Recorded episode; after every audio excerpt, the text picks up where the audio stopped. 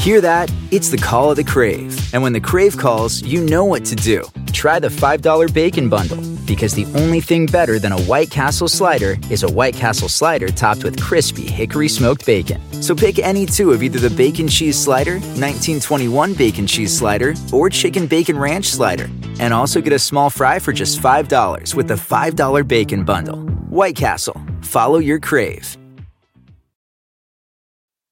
This episode is brought to you by Progressive, where drivers who save by switching save nearly $750 on average. Plus, auto customers qualify for an average of seven discounts. Quote now at progressive.com to see if you could save. Progressive Casualty Insurance Company and Affiliates. National average 12 month savings of $744 by new customers surveyed who saved with Progressive between June 2022 and May of 2023. Potential savings will vary. Discounts not available in all states and situations. There's no place to escape to. This is the last podcast. On the left. from your grave. That's when the cannibalism started. What was that? And I'm me likey.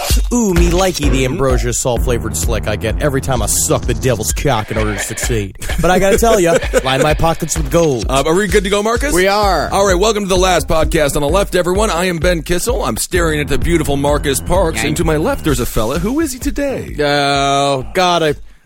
You know, just Just be yourself today. I'm me. yeah, great. You know what's sad is that every time I'm somebody else, I'm still just me. That's nice. Well, today we're going to be talking about somebody who also sort of played a character. He was two people, and one of the people built a murder hotel. Uh, we'll be discussing H.H. H. Holmes. Well, today is the 200th episode Yeah. of Last Podcast on the Left, which is uh, a testimony to what laziness can uh, create. You know, and the fact that we just kept going. God. we just kept going. 200 weeks. Marcus, how has your brain changed in Oh. these 200 weeks? We both we've all been through several girlfriends. We have um we I all think got I've been through five. damn. Oh my god. damn. Yeah. Uh, I know. I whew, God, I was thinking about that.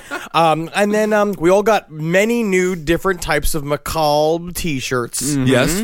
Um, I'm looking at Marcus got a new one right now. He's wearing a T-shirt that's it's got the Zodiac killer on it, but in the fashion of the tarot card, the Magician. Yes. M- uh, Henry is wearing a T-shirt 200 uh, weeks ago. Never even existed. The band didn't exist. He's wearing a, the Cowmen T-shirt. And uh, you're wearing a Putin, wearing a horse T-shirt. nope, Vladimir Putin shirtless riding a horse, and maybe a bear actually. Um, so we decided, like, you know, we had visited H.H. H. Holmes a little while Right. ago, like, the very, actually, towards the beginning, um, 200 weeks ago, which is years ago at this point.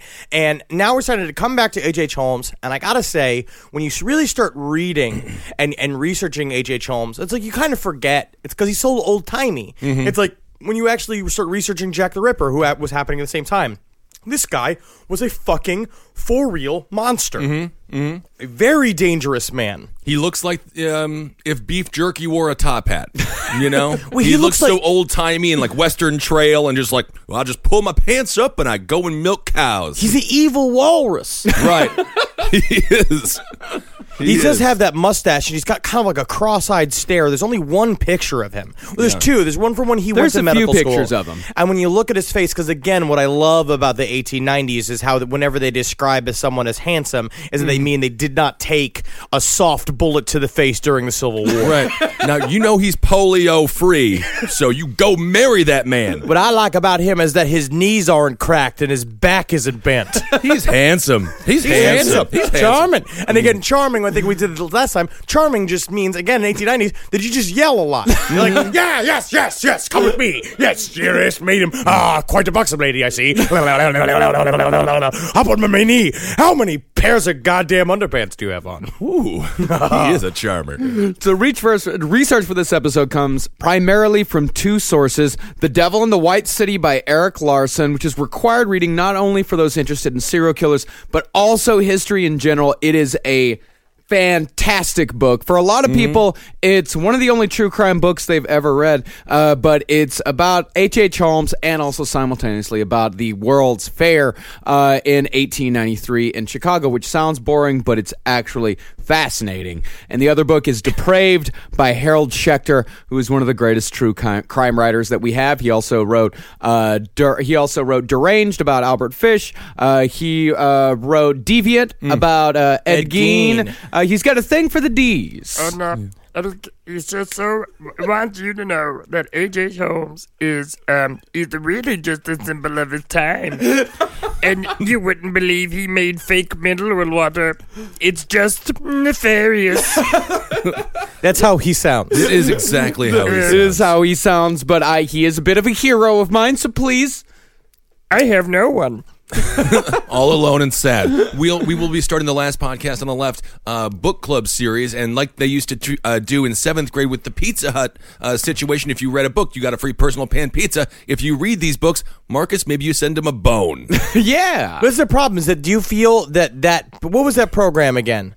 That was the, The um, Pizza Hut. Read uh, it. Yeah, read it. Yeah. Um, that made us all really fucking fat. Yeah, it definitely made me like uh, treat uh, food as a reward system. Yes, which it was probably like, wasn't like, good. Like we were rats in a yeah. lab. yeah, yeah, yeah, yeah. All right, so let's get into the world of Mr. Henry Hankey Holmes. Well, Henry Henry Hankey Holmes, Henry Howard Holmes, original name Herman Webster Mudgett. give it a redo. Mm-hmm. That's what I'm. I'm really surprised he didn't go as like, my name is Randall Sexy Chase. He eventually Sex. became better known as H.H. H. Holmes. He was America's first urban serial killer. We talked about frontier serial killers a while back, but this was he was the first guy, at least that we know of, that operated within the American urban centers. and this is back in the day when cities were so new that urban did not just mean like a racist, like you know, like how to describe a type of pant or a type of hat. Right, right, right. So, operating primarily out of Chicago in the late 1800s, Holmes had a confirmed body count of nine.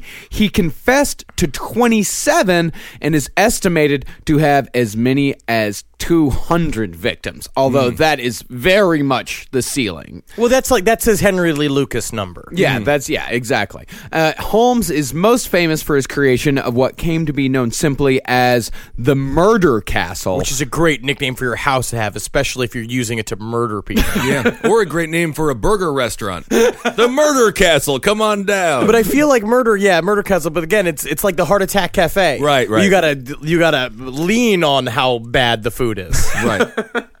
Yep. He uh, the Murder Castle was a three-story block-long building that uh, Henry Howard constructed solely for the purpose of attracting, trapping, and killing young women. Don't forget drifters.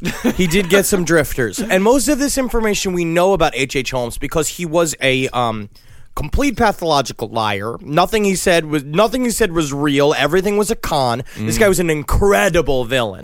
Like you'd literally call him a villain. Like he's a he's bigger than he's bigger than a Dahmer. Uh, I was yelling. I was ranting about this in my apartment last night. My girlfriend, she's looking at me like I was a crazy person as I was yelling again about how he is uh, he's the Joker. Yeah. That's my view. But we'll get Marcus has his own. He's the Joker if the Joker got into real estate. yes, yes.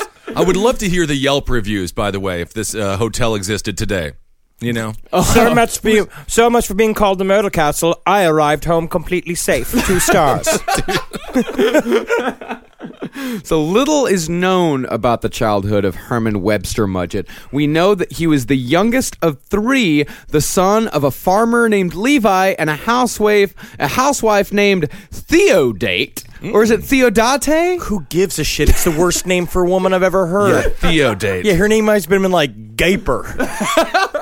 Gaper isn't so bad. I don't think so. I think Gaper. Name's Gaper Sundry. Well, I will say I'm going on one date at least. Yeah. Oh man, where's my stool? Oh, there it is. It's up inside me. Interesting. Gaper Sundry or Theodate Mudgett? Which one are you going with? Either way, they could sit on a bowling ball and you'd be like, "Where's my bowling ball?" Yeah, it's amazing what you can. Well, they were they were good people, Henry. They were devout Methodists. Uh, you know, devout religious people are the best people that have ever been. Oh yes, Because They- uh, yeah, like Osama bin Laden. Right, yeah, no, religion doesn't ruin everything. No. Well, Holmes was beat regularly as a punishment and was often locked in the attic. But even though he described himself as a quote mother's boy, I'm a mother's boy. Self self described mother's boy. Self-described mother's boy, yes. Uh, he also would fantasize about his parents' death, particularly when he heard about the Great Chicago Fire. He said that he would sit there and imagine them burning alive until their bones were nothing but ash. But don't get me wrong, I love them. right. And I do want to say uh, there was that great Gr- Green Day song off the Kerplunk album, I believe, where all they did was discuss killing their mothers and their father. If you do want to kill your parents, uh, you know it's it's sort of a normal fantasy to have because technically they are keeping you in prison in a situation you don't want to be in. Uh, yes, you are. You are a little slave. You are an owned person when you are a child. But when it comes down to it, um, they could. They took you into this world. They could take you out. Right. And that's a Bill Cosby thing. And he was a rapist. Oh, so you- The story that HH relayed most about his childhood uh, was of a day in which some older neighborhood boys, knowing Holmes was terrified, or Holmes said of the local doctor's office, they forced him inside. Now, doctor's offices, this is important to remember, they, at this time period, were particularly horrifying places. Well, all all science was horrifying at Yeah. the time. This is like this is the time where it's like I could put on a coat and be like I could be a doctor and like walk in the thing. Well, he's got small enough hands to reach inside a woman's cavity. Oh, he's definitely a doctor. You could tell. yeah, you would just like walk in and be like, "Ah, I think I have a bit of a cough, and then the doctor would be like, Bring in the leeches, and then the whole thing would just turn into you. That's like an old school. Then that the, another doctor would be like, "Leeches. That is a, that is a, a wave of the past. Let us use the snakes. the snakes are much larger, and they get they get their mouths more around the buttock." Mhm. And then some dude's like, well, let's replace his blood with mayonnaise. See if that works. Ah, yes. I my, my sandwiches taste delicious with mayonnaise. I imagine it could only make the soul more lubricated.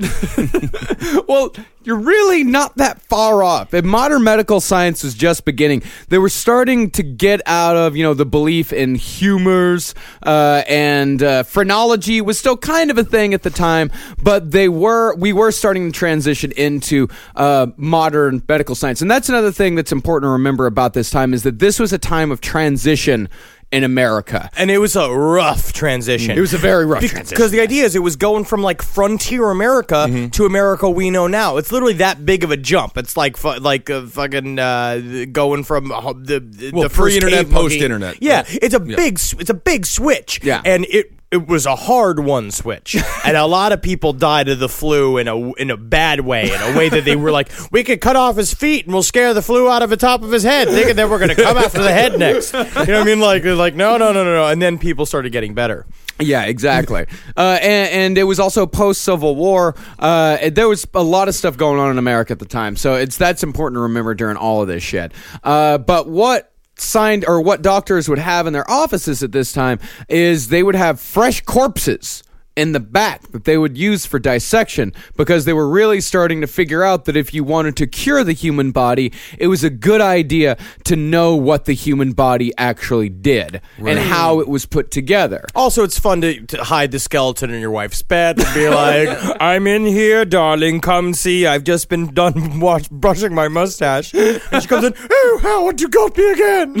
and then you rape her because again, it's the 1890s and the sex was very un- misunderstood. Mm. Interesting. Yeah. But uh, of course, this was very, it was pretty controversial to work on bodies before this, right? It was controversial during this time as well. Of course, there were some medical schools that would actually hire local hooligans to raid the local graveyards, hmm. dig up corpses, and bring them back. We're also going to learn more b- when he goes to medical school. It's it's true. It's it, it, they were they thought it was to desecrate a corpse to do an autopsy. Yeah. But mm-hmm. then they decided the best way for science to move forward is to playfully hack at corpses and see what their guts look like. And that's like what they did. I mean, technically it's science. Yeah. Because they need to know what the guts look like. But every once in a while, you got a guy who gets to the medical school who really wanted to see what the guts look like. A little bit too much. Yeah. too much. Yeah, so this uh, these doctors' offices, they also had a lot of them had these actual beautiful skeletons hanging in their offices. Like they were Only ver- you would only. No, they are beautiful. No, It's just skeletons. I don't know. Yeah, I can't tell one skeleton uh, apart from another skeleton. Do is, know that how- how, is that how you flirted with Carly when you first met her? I can tell you have a beautiful skeleton. I am, yeah. It's mostly how a skeleton looks after it's outside of the body and how well it's put together. Just describe your perfect skeleton. I have to know now. What's your favorite kind of skeleton? It's not that it, the favorite, the best kind of skeleton is the one that looks exactly like it would look if it was still covered in muscle and cartilage and blood. You're just talking about a skeleton. I'm talking about a skeleton, but once you remove all of the muscle and the blood, You're just talking about a all the- regular I just skeleton. feel like- yeah, but Your outside skeleton- of a body, your skeleton skeleton you know? and I can't wait. Again, I think we've talked about this before. I'm going to be a terrifying skeleton, and I hope I'm a ho- I hope I'm in a middle school. No, it would be so good. You with your arms outstretched and like a pirate hat on top Yeah. of you. It'll be big. So what these kids did to uh, little H. H. Holmes is that, of course, he was he said that he was very terrified of the skeleton inside. He said that it, he found the pharmacy that they went to to be the most abhorrent place he's ever seen. Yes. Which I also, again, think is the sound of a boner rising. like, truly, I feel like that was the thing. He was more like morbidly fascinated with the pharmacy and never wanted to go. He knew something terrible was going to happen as if he was, if he ever, like, really got close to that skeleton. Yeah, exactly. So he just did what Del Close, the founder of improv, told us all to do: follow the fear. yes, he did. And so they dragged him. Yeah, Right? They dragged him inside, and they fa- they dragged him inside, kicking and screaming, and they put him right in front of the skeleton. Look at it, look at it, and he opened his eyes, and he said that suddenly all of his fear fell away, and that is when he first gained the curiosity of the human body, and that was what first spurred him to hmm. medical school. So most of what we know about yeah, so most of what we know about H. H. Holmes comes from his writing, and as far as stuff, his childhood goes, yes, and his confessions and Yeah. stuff like that. Now, So how much can we take s- literally? How, how true is it? Do you think? Well, I think there's a lot of it that's true, and I but I, but I think with stuff like this is it when when we talk about because we talk about Jeffrey Dahmer, right? Jeffrey Dahmer began to realize he was having fantasies about men being asleep, right? and that but that turned into when he would visualize the jogger that he would watch every day who ran past his house. You imagine him lying down in bed completely asleep. I think H. H. Holmes in a, a little bit was so fascinated, probably had seen that skeleton walking down the street several times. He was also known as uh, he was like the smartest kid in class. That was the thing is that he was this very, very, very like bright, bright kid, very ambitious, and he, everyone was very jealous of him. I think there was a part of that's what he said. They said they were jealous of him, which is why they they they did this prank to him in the pharmacy. But I think you can see the inkling of he knew that once that he liked it. I think he knew that he liked it. I think Yeah. that, that he was afraid to say what it was because everyone else found skeletons to be incredibly creepy, but he kept being like, "But I want to dance with it in the moonlight," you know. And they're like, "That's a weird reaction." It's like I hate that you was just like, "We asked what's five plus three, uh, fucking Herbert." I want to dance with the skeletons, and hopefully they come to life.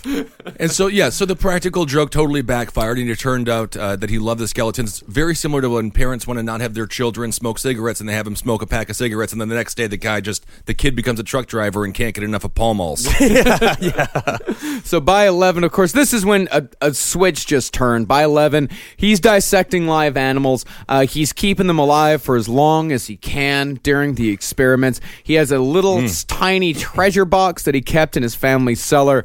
It's filled with keepsakes of his killings. You have various skulls. You have cat's paws. But he said he also had in there uh, a picture of his 12 year old sweetheart. Interesting. And it's all again very similar to Dahmer in this respect, and also uh, this was viewed as a healthy interest in science at the time. Now we know is one of the top three signs that your child is a serial killer. right. So uh, he did briefly have one friend growing up, a little boy named Tom. Unfortunately, Tom died tragically in a fall while the boys were playing together in an abandoned house. And whether Holmes had a hand in his death or not, we'll never know. But there were suspicions. But he definitely did say uh, he said that he uh, when Tom died, they asked him if he was sad because they knew it was his only friend. He was like, "I'd rather be alone." Yeah. So Jesus. maybe he made himself alone. you know, and that's a really great way to if you're if you're f- feeling single and you want to love being single, make yourself be alone. Love it. Yeah, just embrace it. Yeah. um, yeah, he's um, he must have been a scary, intense little boy. Yes, a terrifying little Because boy. he had the view, because you could see probably the reflections in his eyes of the three-story fucking Liberanthian murder hotel he was already thinking about. And this is what they said that these fantasies about killing people in a mass way in a tra- like started as a child. Really? Yes, he had been the murder castle, the castle. It started as just the castle hmm. was a, seed planted very very early because of the ra- the writings of Andrew Carnegie and he would read all of these things about like succeeding in modern America hmm. and he was like I'm going to be a titan of real estate. And then meanwhile he's just like and then I could make a skeleton farm just for old Herbert. When we should have, I'm sure, like after he said that, they're like, "Yeah, absolutely, you should do it." And then he then he continued talking. They're like, "Oh, oh, we've just encouraged a serial killer." okay, great. Boy, Texas Pete is a sauce that allows you to sauce like you mean it. It's what people gather around, it's generosity in its simplest form, and it's a swagger people have who know what's good. Each Texas Pete hot sauce is packed with bold, balanced flavor. This signature tanginess is what makes it a legendary hot sauce that can be used on just about anything. It's been at the center of dinner tables since 1929 and is still heating things up today. You're definitely going to want to try every flavor. The original hot sauce has a famous secret blend of fermented peppers. The hotter hot sauce is three times hotter than the original and not for the faint of heart. Sabor by Texas Pete adds authentic Mexican flavor and their dust dry seasoning matches the flavor of the original hot sauce and a flavorful dry rub. Tell you what, the other day I was having myself a good old refried bean burrito and I wanted a little bit of kick to my morning, so I got myself some cha. Texas Pete sriracha sauce, and I smothered those refried beans and that cheese and them eggs in a whole bunch of cha, and it started off my day correct. Texas Pete, sauce like you mean it. Visit TexasPete.com and use the store locator to find Texas Pete products as well as purchase sauces and get recipe inspiration. And use the promo code PODCAST24 for 20% off at TexasPete.com. The only acceptable reason to interrupt a podcast? Your dog. That was your dog saying thank you for BarkBox. You can take a minute now. You pet your dog. But you're going to learn about Bark. It's the company dedicated to making dogs happy. Yay! Every month, BarkBox designs and delivers a whole new collection of toys and treats just for your best bud. No, Wendy, I can't get you a whip. You're too cute for weapons. Every treat is made with yummy, healthy, all natural ingredients like pumpkin and sweet potato. Mmm, tubers. My dogs love their toys selectively, but BarkBox sends good little ones for their little tiny mouths. They have little mouths, but strong, big spirits. So they fight over the little toys. I imagine they think that they are hunting and going after little bugs and rats. And oh, they love their life and they love the they love what BarkBox brings because BarkBox brings the bark and puts it in a box. Yep. To get your free upgrade, go to barkbox.com slash LEFT. This podcast is brought to you by Squarespace. Finding work life balance can be tough, but Squarespace gives you the tools to reach your goals and have time to celebrate. Squarespace is the all in one website platform for entrepreneurs to stand out and succeed online. With the new guided design system, Squarespace Blueprint, you can select from curated layout and styling options to create a personalized website optimized for every device. Get your website discovered fast with integrated, optimized SEO tools. Plus, make checkout easy for customers with easy to use payment tools. And with Squarespace AI, you can explain what your site is about, choose your tone, enter what you need, and get auto generated text. And that helps you save time. I know I'm sitting on about two literal wheelbarrows filled with horse pics. Now, part of the issue has been is a lot of these pictures are getting stopped at customs because some of them do depict various world leaders in horse-like circumstances that seems to be pinging a lot of these custom agents accounts. Now, so what I've done to do is like so while I'm trying to work on hand smuggling these horse pics over various country borders, I then also have time because Squarespace is doing all the other ad work for me to go and work on my Killdozer at home. So thank you, Squarespace, for allowing me to diversify in the best way possible for this country. Head to squarespace.com for a free trial when you're ready to launch. Go to squarespace.com slash left to save 10% off your first purchase of a website or domain. So Holmes graduated high school at 16, became a teacher, and at the age of 18 met and married his first wife, Clara Lovering. Wouldn't stick hmm. around for long, hmm. soon left Clara for medical school, and she would be largely forgotten. She should thank her goddamn lucky star she was largely forgotten, or she would have ended up in a goddamn college as a teaching tool. So he was drawn first to the Uni- University of Michigan in Ann Arbor, which was known at the time as the leading medical school in the art of the dissection of human corpses. And this, according to Holmes, was where his career as a criminal truly began. Now, an important thing to remember about Holmes was the diversity of his crimes. Like, while a lot of serial killers, they like to commit a lot of their non-murderous crimes, such as arson, theft, breaking and entering, etc., in their youth, Holmes was a career criminal. Well, he was highly ambitious. Yes. and uh, there were one of the uh, psychic, one of the uh, killer profilers on um, the Netflix documentary H. H. Holmes is Yeah. very, very good. Um, she, he was basically describing what makes H. H. Holmes incredibly unique in the area of any serial killer is that he graduated college. Is that he had ambitions, like he had this sort of like like uh, go get him. He wanted to be a millionaire. He wanted to be one of these like self-made American success stories, and technically he was in terms of notoriety. But he, if if he if something had come along and saved him, he could have.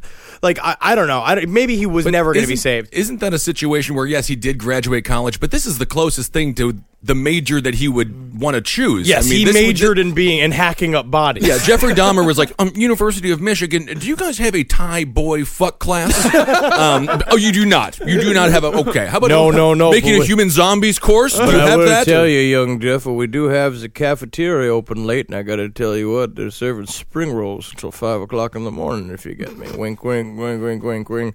I mean, that's where you could fuck a boy. I think I'm gonna go see if the chocolate factory's hmm. hiring. Man, Too creepy for you? Well, I guess that's what happens when you come to old serial killer university.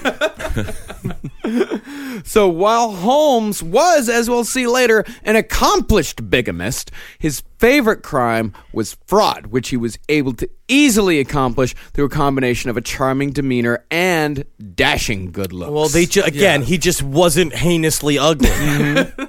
he was 5'8", 155, dark hair, blue eyes, a little bit shorter than me. Actually, Henry, around your size. yeah, I'm I'm H.H. Holmes size. Yeah. I'm Tom Cruise size. Yeah, He's a movie star size. Yeah, like me, a movie star.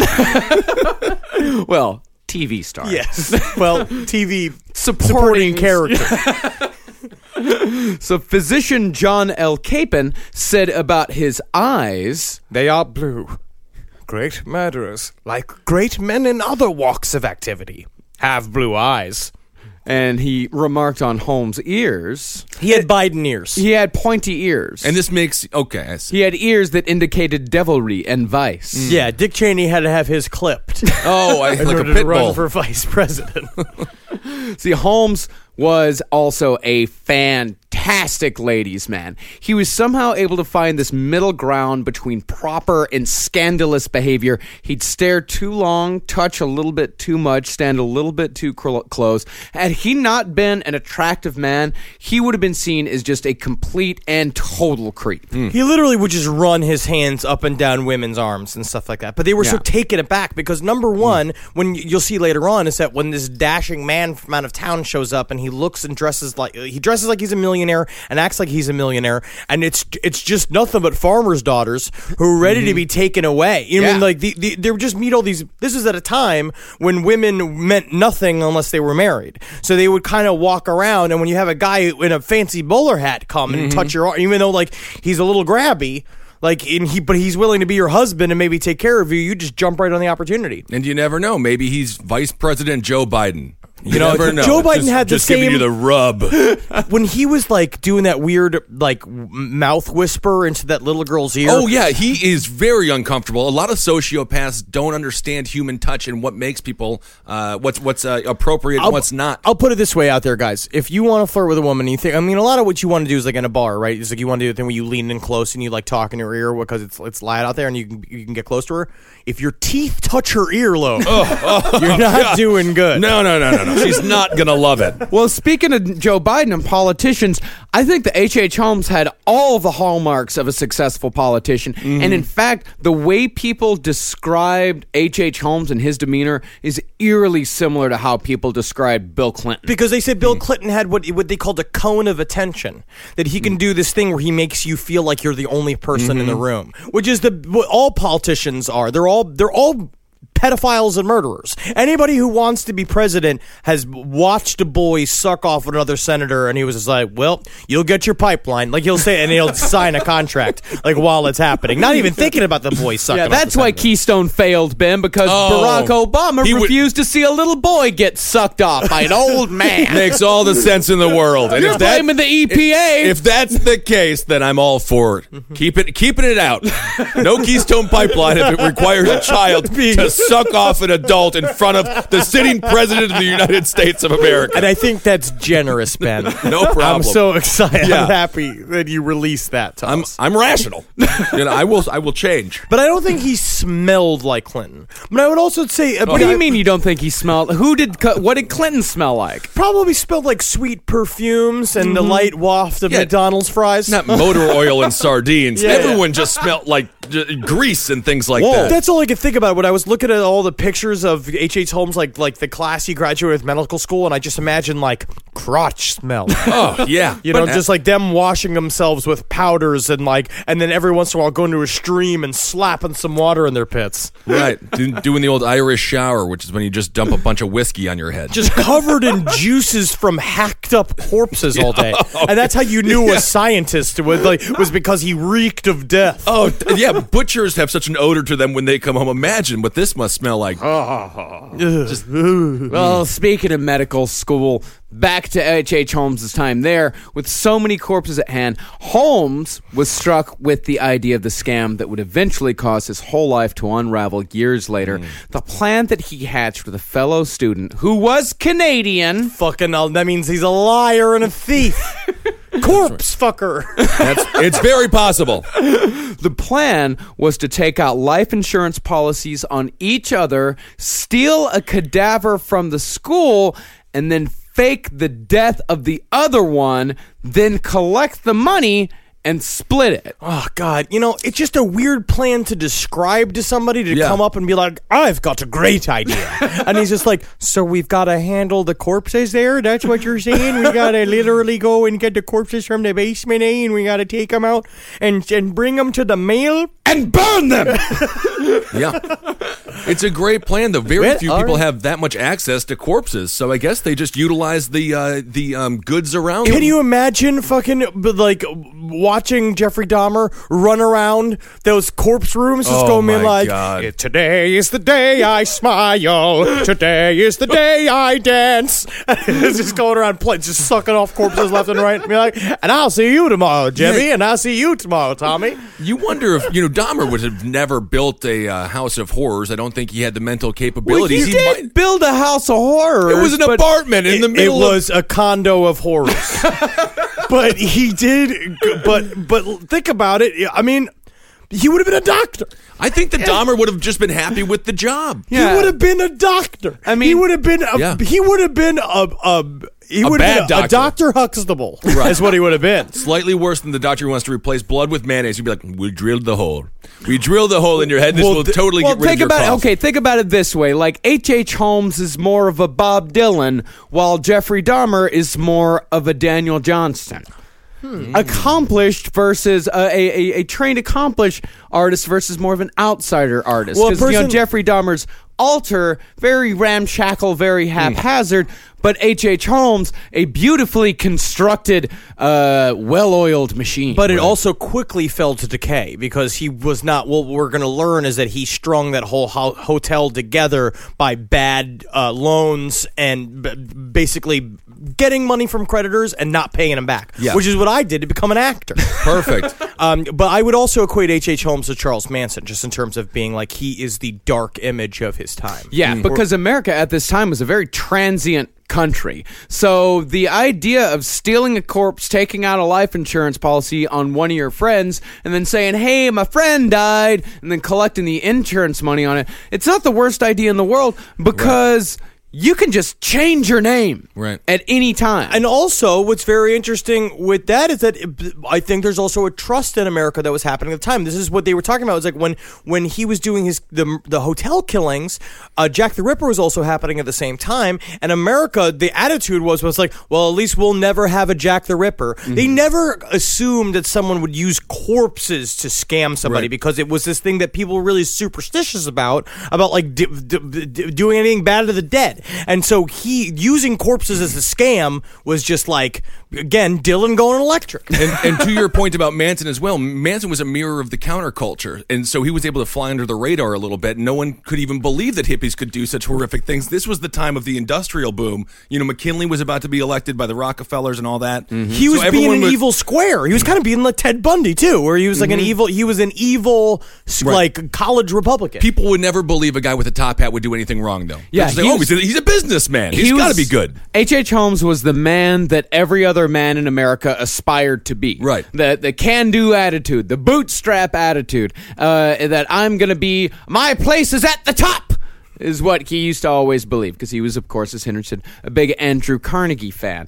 But what Holmes, as far as the uh, the insurance fraud, he looked at the mistakes of the ones uh, who got caught. Uh, he knew from being in medical school that if a body was badly burned or uh, decomposed, there was no real identifying the corpse. You just had to sort of take whoever found the body at their word that, like, yes, this is Herman Webster Mudgett.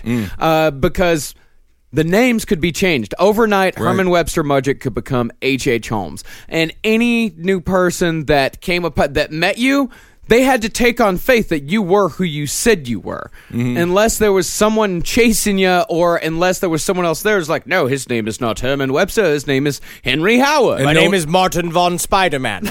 I was bitten by a respectfully medicated spider. Now I can climb walls, and I am married to the great redhead Mary Parker.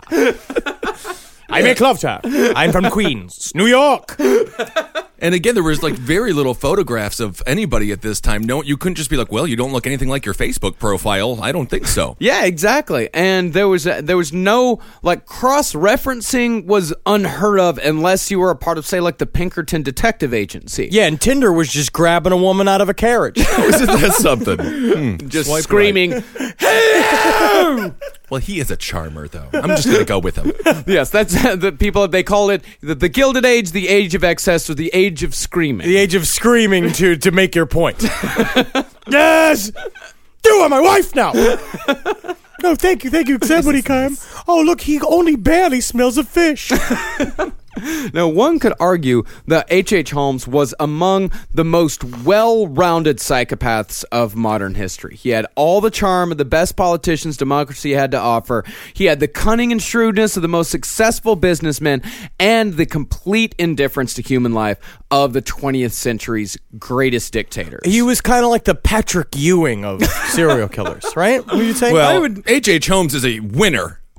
Uh, don't even get me started on the Knicks, please. We can't talk about that. Yeah, a- a- and I, I would say he's more of a Michael Jordan because although he was wonderful at basketball, not that great at baseball, but still good enough to play in the major leagues. And hmm. a sociopath. and a complete and total sociopath. no, he was a winner. That's difference. right. Go watch the Michael Jordan Hall of Fame speech. I actually find it to be very inspirational. I- I know- Some I- people don't like it. I love it. I Yeah, I love like exactly what he is a fucking. He, yes, he was a jerk off, but guess what? You don't become number one without leaving some footprints on the heads of those below you. That's correct. Michael Jordan is a textbook psychopath. right. Yes. Good, good guy. Good basketball player. Good basketball player. Yeah, great basketball player. Non-crumple shirts. Oh, They- great They, don't shirts. bacon. The shirts don't bacon. Isn't that great? So this, as I said, the age of excess. Mark Twain put it, the Gilded Age. H. H. Holmes was what all men aspired to. You could compare the type of man, the type of man that people wanted to be at this time, to the type of man that people wanted to be in the '80s. The Gordon Gekkos. Hmm. Greed is good. Like being a psychopath, being a sociopath at that point in time was seen as something that you should aspire to. Like damn, yeah. yeah, damn the torpedoes, full speed ahead. Doesn't matter what we leave in our wake, doesn't matter the destruction we leave behind us. All that matters is that I get mine. Capitalism was the perfect political ideology at this point. But the idea was it was it was uh, the ideal man. It was Yeah. the idea. It was the American hope that you could go from uh, being a, a fishmonger in the streets of Boston to being like fucking Andrew Carnegie. Totally. And it- that's the kind of attitude you needed. Yeah, because this is also the time when you know American dynasties were first really starting to be formed. Like when your Carnegies, your Rockefellers, like the the celebrity, like the first celebrities of America. Uh, a lot of them were businessmen. Like this is when like the culture of celebrity kind of began in America. Yeah, and they weren't like the Kardashians where they kept their ass sex stuff privately in their basements with their slaves. That's right. this is where the oligarchy begins. Yeah. And So, but H. H. Holmes, you know, of course, when he heard Andrew Carnegie say, "My place is at the top," he thought, "My place is at the top of murder, mayhem, destruction." Or he, well, I think a part of it is that I think he genuinely thought that he was going to become a millionaire. I think that he was going to become a millionaire by doing everything that he was doing. I think a lot of his stuff was money based because he was taught that it was a social thing. It was like it showed that you were in charge of the room if you were the richest man in the room. But I think he just re- he just kept killing people. Yeah. Yeah, yeah. He just kept killing people. And and when there was somebody in his way, uh, he killed them. But then he would like they were- double kill him. He would do them real fast. So He would just like, but then I think uh, the murder hotel just became too much for him. It was a real money pit. If you've ever seen that great Tom Hanks movie, it's very similar. It's like the movie Money Pit. Yeah. You remember when the when the fountain, the little boy pees on him when he wakes him up? yeah, and then they lock him in the room and turn on the gas. That's where it changes into the H. H. Holmes house. Oh, I see. So he grad H. H. Holmes. He graduates medical school. He gets a job in Philadelphia at a pharmacy, and maybe accidentally poisoned a woman with one of his concoctions. Can we say it was on purpose? We can say it was quote unquote accidental. We How's could definitely about that? say he was faking being a pharmacist, and that is the that's the truth. Is he, he doesn't know how to make fucking medicines? Right. Yeah, he was faking that definitely, but he faked it good enough.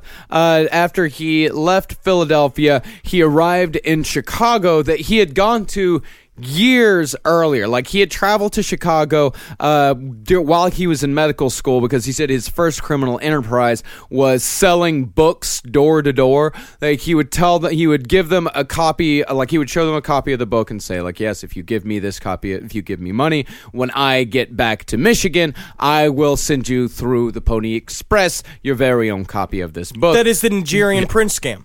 yeah, yeah, So yeah. you- yeah, that's so true. And then he just kept all the money. Yeah. and of course, all these people are idiots because Well, they, but if- they also trusted him that this because he was just so like. He's it was tr- it was amazing how much he could get people to He was- instantly trust him. He was guileless. Yeah. that was the idea. Is that he had no his confidence, and when he said, you just trusted him because he was just saying these things, and he was like they also say he's real fast, real brusque. Mm-hmm. He would come and be like, "I don't really, I'll give you, oh, thank you for the money, and I will definitely, I'll post with, I will be sending it. Oh, you'll see, not not two nightshades from now. All right, goodbye," and then it's like out the door. yeah, and then you'd leave thinking that he was your best friend in the world. Right. Like Sort of- you'd come in pissed off and you'd leave him slapping you on the back, telling you a joke. Like, boy, that Henry Howard, do I love him? right. Yeah. I Sort of the will ori- say that shit ended for him though. Yeah, and we'll sh- get to that. Yeah. that shit did end. That only charm only takes you so far. So he leaves Philadelphia, Herman Webster Mudgett, and he arrives in Chicago in 1886 as H. H. Holmes. Now, this description of Chicago that I'm about to give, this is all from, you know, Erik Larson's description in Devil in the White City, which really I cannot recommend enough. So, at the end of the 19th century, Chicago completely, it was a boom town. Uh, the, the city had bounced back completely from the Great Fire of 1871 because in 1871 the reason why Chicago went up so fast is because it was just all wooden buildings. And they just slapped fake stone exteriors on all of mm. them. And Yeah. so as soon as the fire happened, which they believe was started by a cow, but they actually probably was started by a bunch of kids who were starting fires. yeah, it was probably uh, yeah a bunch of teen teenage psychopaths. Yeah, and it was a tinder box. They could describe the Chicago as a tinder box and just burst into flames. I had no idea how big that disaster was. Yeah. Until I read Depraved, and it was like the the idea. It's like it just the, the one fire and it just went like, and like the mm. whole city went up. Yeah. It was the best thing that ever happened to Chicago, though, right? It actually was. Yeah, because besides the deep dish. oh, don't even get me started. Mm, yes. because with all of this other land out of the way, uh, with all these old buildings out of the way, Chicago could kind of start from scratch. In Chicago, became the birthplace of the skyscraper. Uh, the first modern buildings uh, built anywhere really in the world were built in Chicago because it had the infrastructure of a settled area. It had everything was pay, everything was good to go, uh, but it also had the land and the people already there. Yeah, it's kinda like- sprout everything up. what should be happening in Detroit, but instead they're just letting packs of roving dogs be mayor. Yeah, maybe in Baltimore. Maybe that CVS will turn into a murder castle of its own. And of course, with progress came people. Every day, thousands of trains were in and out of Chicago, carrying thousands of people. And on every single one of these trains rode single young women who had never left home before. For this was, in America, the infancy of female independence. And what they would do with these trains, if they had a full, it was because they do, they'd have special like single women trains, and they would do is that in the front of the train they put two big inflatable balloons and then a big fake brassiere over. Mm-hmm. it. So that's how you knew it was rolling into town. And then there was a Joe Francis type who wheeled in a huge video camera. And he was just like, go a little crazy. yeah. Girls go a little crazy. Yes, yes, doing the thing where there goes like, poof, and the, the, the fuse explodes, and they do the thing was it takes forty five minutes for them to take booby selfies. This show is sponsored by BetterHelp. It says here I have to talk about something I need to get off my chest, and I guess I can share it here. I, I eat mayonnaise for fun. It's a hobby of mine, and it's an addiction. And it's a daily weight on my life. How much I need whipped egg whites and oil crammed into my veins as soon as I wake up. And a lot of people carry around a lot of different stressors, big and small. Some people are presidents, some people are soldiers, some people have to eat mayonnaise, especially with hard boiled eggs, which is what I eat for lunch. But I guess I should share that in therapy because therapy is a safe place to get things off your chest and to figure out how to work through whatever's weighing you down. And what I do is I just add eggs if I have mayonnaise left over.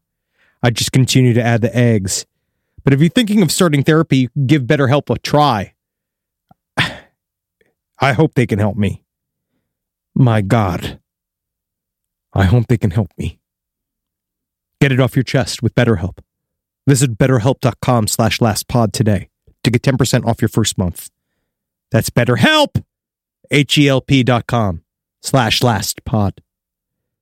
How many platforms do I work on? So many platforms. Can you believe it? Google Docs. Work on that. Very complicated. Lots of different things going out. Clickety clack, right? Slack. Saying things to my employees. All my, all my, my main dolgers walking around here. And make sure it changes cluck to the word I meant for it to say to everyone. But I try to say not curse words on Slack. What am I supposed to do about it? But Grammarly doesn't fix curse words, does it? Because Grammarly's too good for it. It's too classy. It's Grammarly is an AI writing partner that helps you get work done faster with high quality writing. Because better writing means a stronger impact. The pen is mightier than the sword, except when the sword is in the room.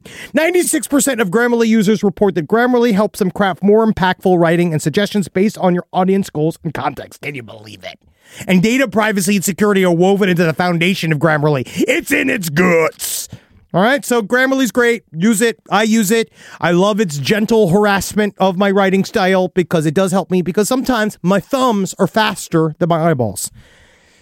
Don't quote me on that. Get AI writing support that works where you work. Sign up and download for free at grammarly.com slash podcast. That's G R A M M A R L Y dot com slash podcast. Easier said, done. Hey, did you know Fast Growing Trees is the biggest online nursery in the U.S. with more than 10,000 different kinds of plants and over 2 million happy customers in the U.S.? They have everything you could possibly want, like fruit trees, palm trees, evergreens, houseplants, and so much more. Whatever you're interested in, they have it for you. Find the perfect fit for your climate and space. That's one of my favorite things about it. Fast Growing Trees makes it easy to order online, and your plants are shipped directly to your door in one to two days. And along with their 30 day Alive and Thrive guarantee, they offer free plant consultation forever. Uh, personally, I'm in the middle of re-landscaping my yard. I like to do it myself because I called up a landscaper to see how much it cost, and it was absolutely insane. Plus, I love dirt. I love getting my hands in the dirt, and I love planting things myself. And fast growing trees has given me some wonderful plants that I can use. Like I got this uh, Texas sage, it's purple. I've dug up a whole bunch of horrible bushes and shrubs up in front of my window and in front of my house and put some purple Texas sage up there and it's going to thrive and it's going to look real good. And I didn't even have to go to a nursery to buy it. It came to my house. Now, this spring, they have the best deals online, up to half off on select plants and other deals. And listeners to our show get an additional 15% off their first purchase when using the code LEFT at checkout. That's an additional 15% off at fastgrowingtrees.com using the code LEFT at checkout. Fastgrowingtrees.com, code LEFT. Offers valid for a limited time. Terms and conditions may apply. So this, like I said, the, the the infancy of female independence. This was the first time in America that women had ever struck out on their own, uh, because you know you had the advent of uh, the the railroad network in America. So getting from place to place was actually fairly simple. For the very first time, if a woman had the money and the gumption, she could go anywhere she wanted to. And Chicago was the center of the Midwest. So every woman, every young woman who wanted to strike out on her own, every young woman who ha- wanted to have an adventure before she got married, all went to Chicago. Hmm. Yeah. Now they just go get big there. That's what most people do. You know, Chicago is a a lovely town because when I go to Chicago, I feel like a supermodel. Yeah. I will say people are beautiful. We have there are beautiful women and really good-looking dudes out there. Chicago's a good strong city, but they're they can get stout. Yep. They just totally missed out. They should have gone to Pewaukee, Wisconsin. That was a hip town back then. And for these girls, there were jobs waiting for them: typewriters, stenographers, steam seamstresses, uh, weavers. These women could actually go there. They could live on their own. They could get paid a living wage. Because, of course, before this, women didn't have jobs outside of just farm woman. You know, like, Farm and she's not allowed to do any of the work. She just stands next to the farm. Mm-hmm. I make sure the pigs are pink. but despite Chicago being the urban center of the Midwest, bit of a hellhole. Garbage piled high in alleyways, billions of flies swarm the streets. The corpses of dogs, cats, and horses rotted in the streets in the same place where they died. The corpses froze in the winter, bloated and burst in the summer. Ah, the city. Love that city. and the smell of Chicago. See, meat was a big business in Chicago at the time. The area around the Union stockyards, they said it smelled like decomposing bodies, burnt hair, and cow shit. Don't get me hungry. Yeah, that is great. Yep. Famous muckraker and critic of the American meat industry, Upton Sinclair, you, who you all remember from junior year of high school, The Jungle? The jungle. The Jungle. because you he wrote remember about how that. like meat. Oh, meat is all gross there. It had people in it. Yeah. yeah, yeah. Meat and meat, people in the meat. Uh, he said that the odor of uh, Chicago had an elemental odor, raw and crude. It was rich, almost rancid, sensual and strong. Mm. I don't know why I made him sound like that. Yeah, I I think it, it's because his name is Upton. Oh. yeah, that sounds like an Upton to me. Yeah, That's he, good. he was a muckraker. I was a sick boy. I lived in a wheelchair to the age of nine, and all I asked my father was to let me roll through the garden. I just wanted to see the tulips spring forth in the earlier parts of the year, but my croup kept me from the strong elemental winds and the pollens and the bees. And also my weak feet and the horrid meat I would see coming from the kitchen to the living room. How I loathed it. God, I kind of want it for like an alarm clock or something. I like yeah, that. just the horrid meat over it. Could you say that like five meat. times? Horrid meat. Horrid me. Oh god damn! Oh, what time is it? Oh shit! I'm late to work. I'm. sh- I'm Horrid me. God damn it! Where are my pants? So death came uh, easily and often in Chicago, not just to animals, but also to humans. Every day, an average of two people were killed by trains. Streetcars fell on pedestrians from drawbridges. I think two people killed it. What are they sleeping there? What- How do you get uh, two people a day killed by trains? I I am one to believe that all trains are phantoms, and I will show you scientifically, Reginald. Ha ha! Ah, I dare this train to dare cross through me. I want to feel its ectoplasm. Yep. Well, you gotta learn, so you check it off. I challenge you, train, to do. Ha ha! Ah, as fake as a cloud, as fake as the moon. You, you don't actually do it? Okay. We've lost our fifth scientist this week. We can officially announce trains are not phantoms. No, not only was the trains, horses got spooked and trampled through crowds, and fires killed dozens of people a And, day. and women went there to go on vacation. Yeah, this is a, yeah, a hot spot. This is like Miami. Murder widespread, for the most part unpunished, because the police force hadn't even come close to growing along with the population. Chicago. Hmm. In 1892, it saw almost 1,600 murders, and those are just the ones that we know about. So they didn't have the government structure put in place. They didn't have sanitation. They didn't have mm. any. They had no. I mean, what? Well- this is a twenty-year change after I the mean, fire. municipal government wasn't really a thing yet. Mm. Yes, they were literally everything was private industries. You know what I mean? Like waste Yeah. companies were private industries. Yeah. All, like, everything it was all it was, capitalism was at its height. Yeah, yeah, yeah. Actually, like firemen, you had to pay firemen to come. and they do that to the uh, to this day as well. I mean, but they, they technically, I are they not legally compelled to come fight fires? the firemen, yeah. The, if you call there was a nine dude- one one no. and tell them if there's a fire, they have to come. There was a story two years ago. I forget what uh, county it was. The firemen stared at the fire and let it burn because the people who lived in that home did not pay the uh, the uh, fee they have to pay to have fire oh, service. this That's was like in illegal. Mu- that's in Mumbai. no, that's here in uh, grand old United States of America. I think that's illegal. Well, we'll talk about it later. yeah, I want to arrest the firemen now too, and I'm Yeah. gonna do. I'm gonna go down to downtown New York in Mm. the financial district, and I'm going to civilian arrest a firefighter. It's gonna go great. yes. So these, yeah. So murder was just something that happened that nobody really even gave a fuck about. Of course, they gave a fuck, Right. But no, there there wasn't really many detectives around in Chicago at the time. The, and Chicago was also comparatively compared to say New York and Philadelphia, still a fairly new city. It wasn't. It didn't have uh, the jump start that those other cities had. It was still trying to find its identity.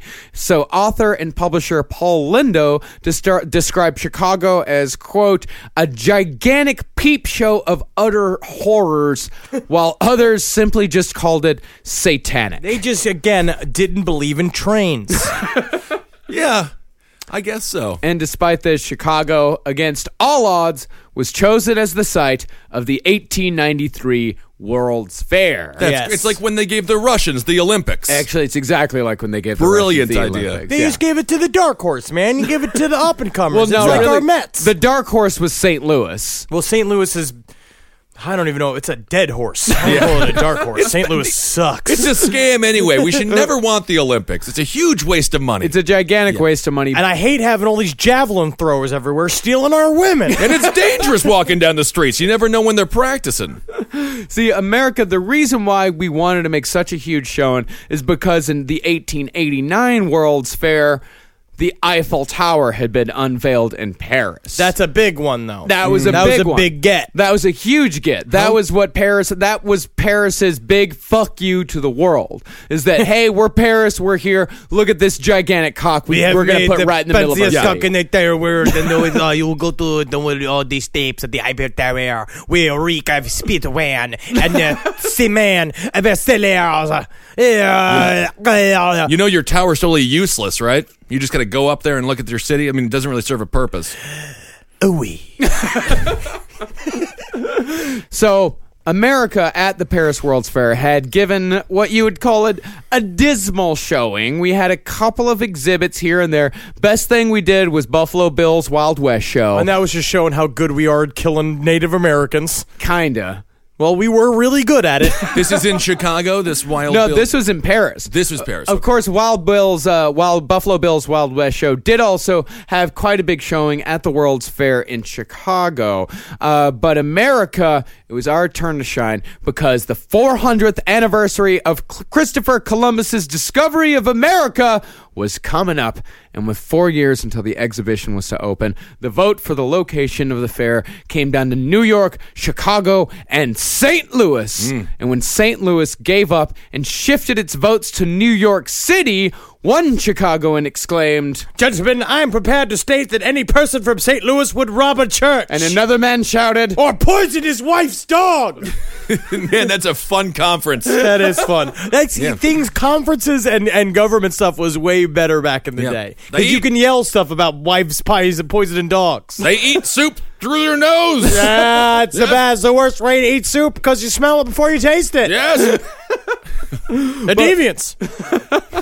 But Chicago would win out in the end, and so the Columbian Exposition was slated to be held in Chicago four years later in 1893, and that would mean that literally millions of people would be traveling in and out of the city from March until October of that year. It was the perfect time for H.H. H. Holmes, almost as if Chicago at this time and hmm. place had been made just for him. It's just- almost like Lucille Ball in that classic scene where she has too much chocolate coming down the conveyor belt. He's like, all these people coming. To, oh my goodness, I can't kill them all so quickly. But it's it's it's more like uh, it was it's a chicken and the egg type thing. It's something like H. H. Holmes was going to happen eventually. Because the again, if you have one mirror image, like like again, we want to go with Manson in the '60s. You have the free love movement. You have like all like you know accepting each other and the and the hippie groups, Mm-hmm. shit like that.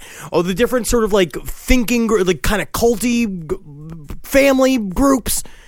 There was gonna be somebody who's gonna come and take advantage of that. They're going to situation. plug into that. Someone's going storm. to. That's just Yeah. how humans work. And because we're adaptable, we really figure out how to fuck something up if we really can in the, in the, best way possible. Perfect and H. H. Holmes was was built for it. And you know, Grim Sleeper, there's a great documentary on the Grim Sleeper. The crack epidemic and the Grim Sleeper correlate perfectly with one another. I mean, it was just a perfect storm for him as well. Somebody takes advantage of it. It's like what, what Eddie was talking when Eddie from Roundtable talked about the story about how they, there was all the gang violence. We talked about it on, on the 9-11 Yeah, episodes. Yeah. Washington Heights. Yeah, when uh, 9/11 the day of 9/11 up in Washington Heights, a lot of people disappeared Mm-hmm. uh, all at once because all the cops were all downtown. and yes, so we d- humans do bad things like that, but we also invented saltwater taffy. So I, well, That I is- remember that. yeah. that Actually, I think saltwater taffy was invented at the uh, World's Fair of 1894. Yeah. Wow.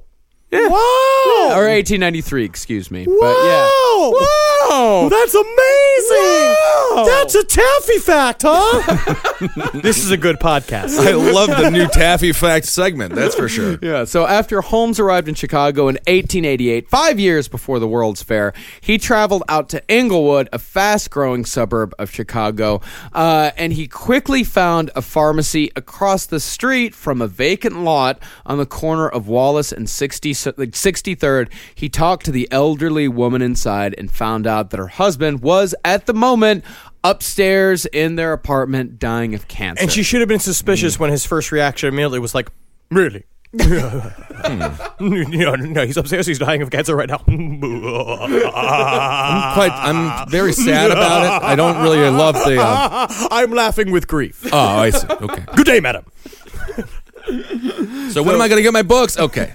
So Holmes immediately sensed that he could take advantage of the situation. He offered his services as a pharmacist to help her in her time of need. Of course, admitting the fact that he had just accidentally, quote unquote, accidentally killed someone doing the same job in Philadelphia. But then he told her later on, and she literally was like, "But at this point, he had already he had become so good at the job there, where he was really good at the customer turnaround, where he'd come in and he'd quickly give them their medicine." She was just like, he told him that he basically said, he was like, "You know, I accidentally killed somebody in Philadelphia," and she's just like. Everybody's accidentally killed somebody. We're pharmacists. really, in the late 1800s, yeah. Yeah. And to the, to this day, Yeah, no, no, no. Pharmacists do accidentally kill people All the time. All the time. Just remember that when you go to uh, your local CVS, is that pharmacists literally kill people all the time. all the time because anybody can be a pharmacist. All right, you go in there. Let's say you could even go through school to be a pharmacist and be a killer like H.H. Holmes. Yeah, remember, anybody can become anything, and any of those people can kill you at any time. President of America as well. So the old man died soon after Holmes started working there, and following his death, Holmes offered to buy the pharmacy from the old wid- widow on a payment plan. Of course, she said yes. Of mm-hmm. course, you're the best thing that said you're the best thing that possibly could have come along. And of course, Holmes never delivered on the payments. Each month, he'd have some excuse or another to explain away why he couldn't pay her, and eventually, the old lady filed suit against him. And soon after she filed suit, she disappeared completely. oh Oh, well, she went to go join the army Yeah, I think that that's exactly what happened. They were recruiting elderly widows at for that World time. War One. Yeah, yeah, yeah, yeah. Yeah, yeah, yeah. The, well, the you know the frontier wars were still the Indian wars were still raging on, and they needed plenty of old women. Well, they would use old women as decoys. They would put them out into they would put them out into a field and go, "Help, help! Any Native Americans can come. I'm I'm desperately." And I'm just sick for corn. My corn addiction is really just. I am sick. I got the shivers. I've got the sweats. And then they'd be like, "Here, here, you uh, sweet old woman, have corn for for to soothe your ailments." And then la la la la la la, la and then you know they kill all the fucking Native Americans. Oh, that's how that happened. and happened. then the men with guns come out. I I'm think not a you- scholar. I don't. I'm not a historian. I think it's very possible. Well, what H.H. H. Holmes told everybody is that she had gone to visit relatives in California because all the old customers were asking after her. And as time went on, when they were finally like, wow, she's really been in California for a long time, he said, oh, she loved it so much, she's just decided to stay there. It's like she dug herself a hole, laid down into it, and covered the, herself in dirt there. Seems like a strange analogy for the move to California. It's like her ghost went there. Hmm. So y- less than a year after H.H. arrived in Chicago, Holmes decided it was time to take another wife, a one Miss Myrta Z. Belknap. Beautiful names back in the 1890s. Myrta, what do you think the Z stood for? Zilbulon! Zilbulon. So Myrta, she was from Minneapolis, uh, and after a short courtship in which H.H. wrote letters about subjects ranging from romantic gestures made by the rich and famous to the intricacies of pig slaughtering, Myrta moved to Chicago and became his wife. I think, and, and, and to this day, the, that is what all messages on OK Cupid now consist of. I agree with that. Yes. Did you know that this man bought a hotel for his wife as an expression of his love? And also, when they boiled the bristles off of the pigs, oftentimes they are still alive and they squeal. Technically, we're 90% matched, and I'm just so sick of going out on dates and being a single girl in the city has just become really overwhelming. I hate meeting people at bars, so I guess I'm gonna have to go with this mustachioed millionaire that from Missouri, from Missouri County. He calls it. He calls it. Welcome to my family. so this girl, Myrta, not once did it ever cross her mind that anything was wrong with her husband. She said, He was a lover of pets and always had a dog or a cat, and usually a horse. and he would play with them by the hour, teaching them little tricks or romping with them. and about his interactions with babies, she said, Often when we were traveling, there happened to be like a baby in the car, and he would say, Go and see if they won't lend you that baby for a little while. And when I brought it to him, he would play with it, forgetting everything else until his mother called for it, or I could see that she obviously wanted it back. Yeah. Well, this is the era before DVD stores and the blockbuster videos, so you just had to go rent a baby Also, for I the imagine nights it's for just eight hours just of entertainment. Taking the baby and pulling on its arms. and Yeah, it's just yeah, like, yeah. it's miraculous how a baby's arms just hold to its body. Mm. and so, oh, I tug and I tug and I tug, and they do not remove themselves. yeah, sort of a Stretch Armstrong type. I must use science to see if I can separate the arms from this baby. "Oh no, I think I think the mother wants it back." no, I've brought my doctor's hammer. So Myrta could not stand the attention that Holmes received from women because, as we said earlier, he was quite a ladies' man, and of course, women would come to the pharmacy just to hang out with him, just Yeah. to flirt with him. And she would work with him there for a little bit, and then couldn't handle it, and then he sent her upstairs to mm-hmm. go s- live in the house above them and and do the the desk work, and then they, they, it got more and more tense between What them. were the other guys in Chicago like? Like, how bad must they have been for H.H. H. Holmes to be the only hope for these poor single women? but he, it's any guy with a top hat is back in the day. It's it wasn't just him. It was all of these entre- These women were going to Chicago to meet a man just like him, an ambitious man on the rise with a fucking suit coat on, suit coat on, and a fucking top hat. And there was a bunch of these guys. Just some of them just you know couldn't like. Most of them couldn't fuck. Most of them, their dicks just didn't work. and They Yeah. were horrible drunks. He was just more of a, an, uh, you know, uh, supervillain. And so they, of course, she was sent upstairs uh, away from Holmes because he didn't necessarily, he wasn't necessarily angry with her. He just started to see her as a nuisance because that's how psychopaths really see people. It's like nothing more than a nuisance, something to mm. just get rid of. And she, within a year of marriage, got pregnant and she just got shuttled off to live with her parents before she gave birth, and there she would stay.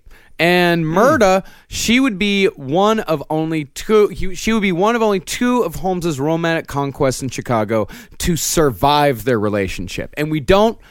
It's possible that he did have some feeling for her at some point, or it's possible that he just couldn't be bothered to get rid of her, or it's possible that he just didn't have the opportunity to get rid of her. No, it seems like he.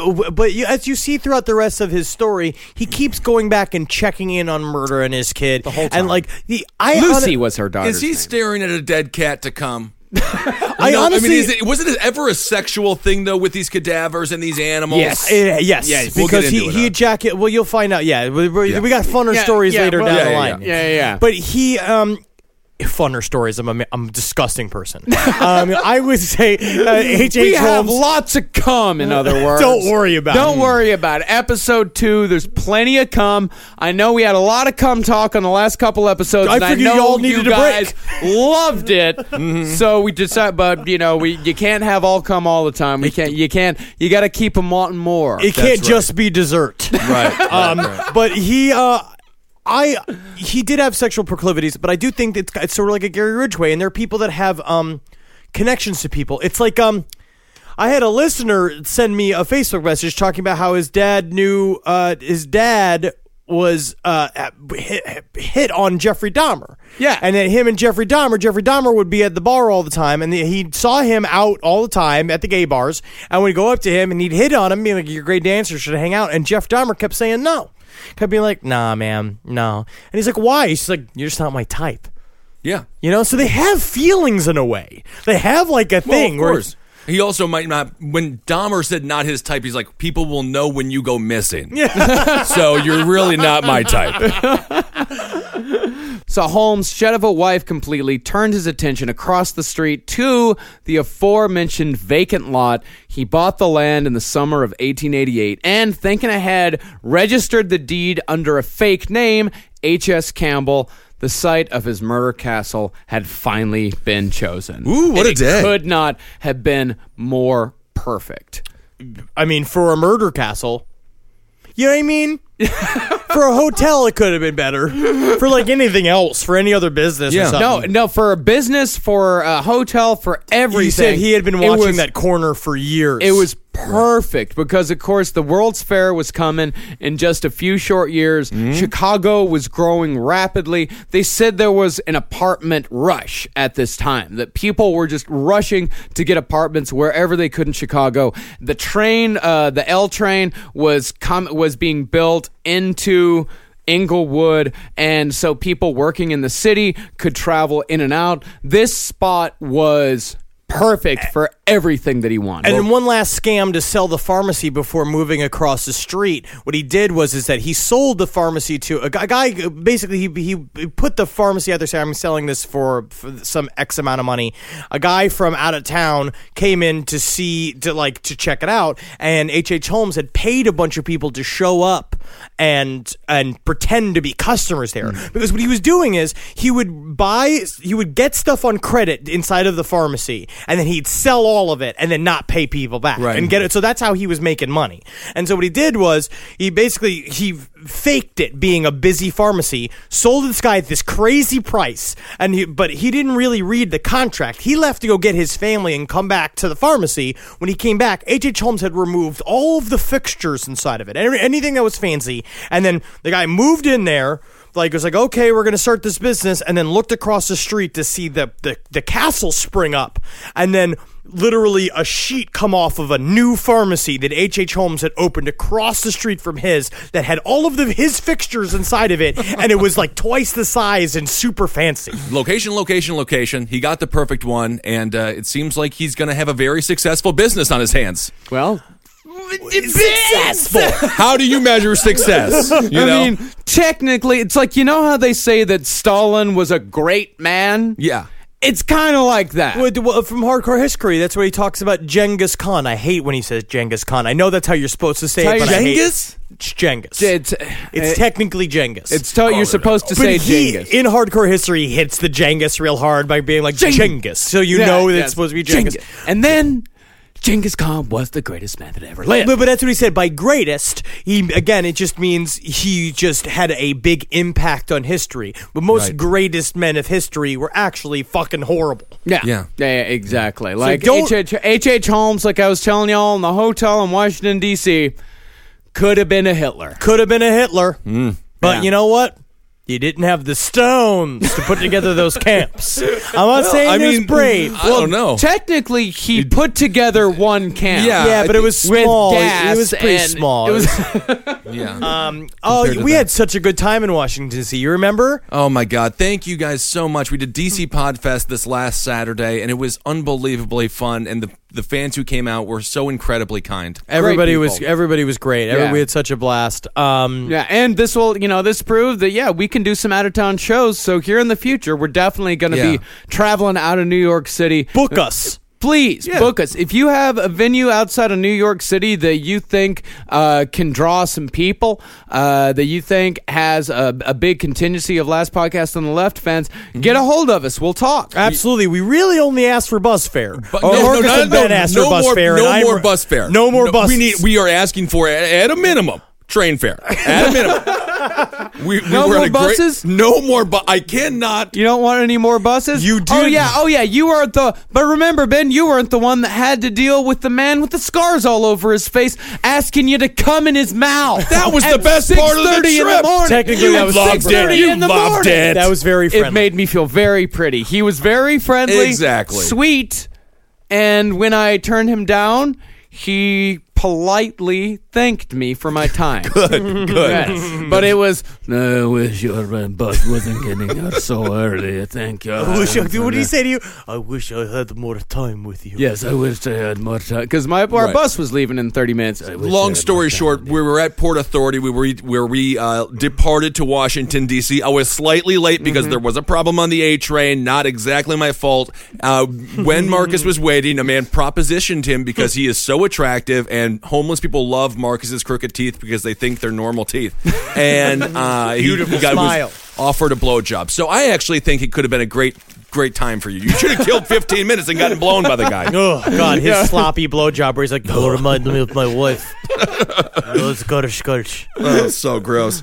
Um, yeah, dude. Hail yourselves, and thanks uh, for all the beef jerky from Randy again. Oh, We're thank you so much, Randy. Plowing through that. I'm going to say it's the best batch he's made. Yes, God, I'll say so hundred percent. It's the best batch he's made. Loving it. I treat them like children. I love all of them. I love all the batches the, the same. Um, hail sweet Satan. Yeah, and if you guys want a Last Podcast on the Left t-shirt, you can go to cavecomedyradio.com slash merch. And while you're there, you can listen to all the other shows that me and Ben do together, Roundtable of Gentlemen, Abe Lincoln's Top Hat. You can hear some of the shows that I do with Henry's sister Jackie, Page 7, and Sex and Other Human Activities.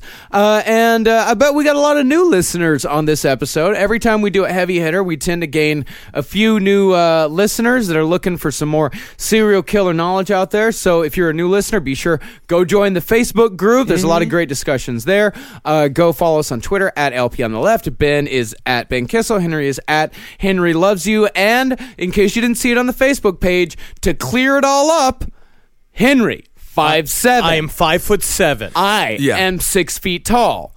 Ben is six foot seven. Ben there is was very something, tall. but there was something with the, uh, and of course, follow Marcus Parks on Twitter at Marcus Parks. That's right. Uh, there was something with the picture that we took outside of Washington D.C. in front of the White House. It was I don't angle. know why I looked so freakishly big. But uh, we are normal size. I'm normal size. yeah, I am. A, I am of average height. and DC people are like, "Oh, you're not a midget." I'm, like, I'm a normal person. technically, I'm short for a center in the NBA. Yeah, and everyone was telling me I thought you would be tinier, much Fuck you. much tinier. I'm fucking as big as I gotta be. It's ridiculous. I love my height. I'm the perfect height for a drummer, a swimmer, and a climber. Yes. All three of those things I am okay at. I haven't seen you swim once. Except climbing, I am very good at. I, I have to take a shit. That's great. And yeah, and if you are a new listener to the show, go back and archive all the uh, uh, other heavy hitters we've done. I think Yeah. you'll love them. And that if you are like, it wasn't violent enough on this one, it gets very violent. I It promise gets you, you will extremely hear. violent, but this is how our heavy hitters go, man. We get our, you get your really your background information. You really got to paint a picture because with all these guys, context is extremely important. I'm also going to just put it out there as a guarantee in the next couple of weeks, you're going to get your violence. We are looking for some pretty fucked up things, and I hope that you guys enjoy being upset on your way to work. Yep, yep. because I'm gonna enjoy being upset at work. yeah. I let it slide off my back because I don't feel feelings. Yep. Yep. Oh, and people were talking about donations and stuff, and we're doing a Patreon thing soon. It'll be very soon. Yeah, Yeah, yeah, yeah. that'll be Watch soon. out, watch out for that. Me go Celeste. Hail yourselves. Hail me. I'll get. For more shows like the one you just listened to, go to cavecomedyradio.com.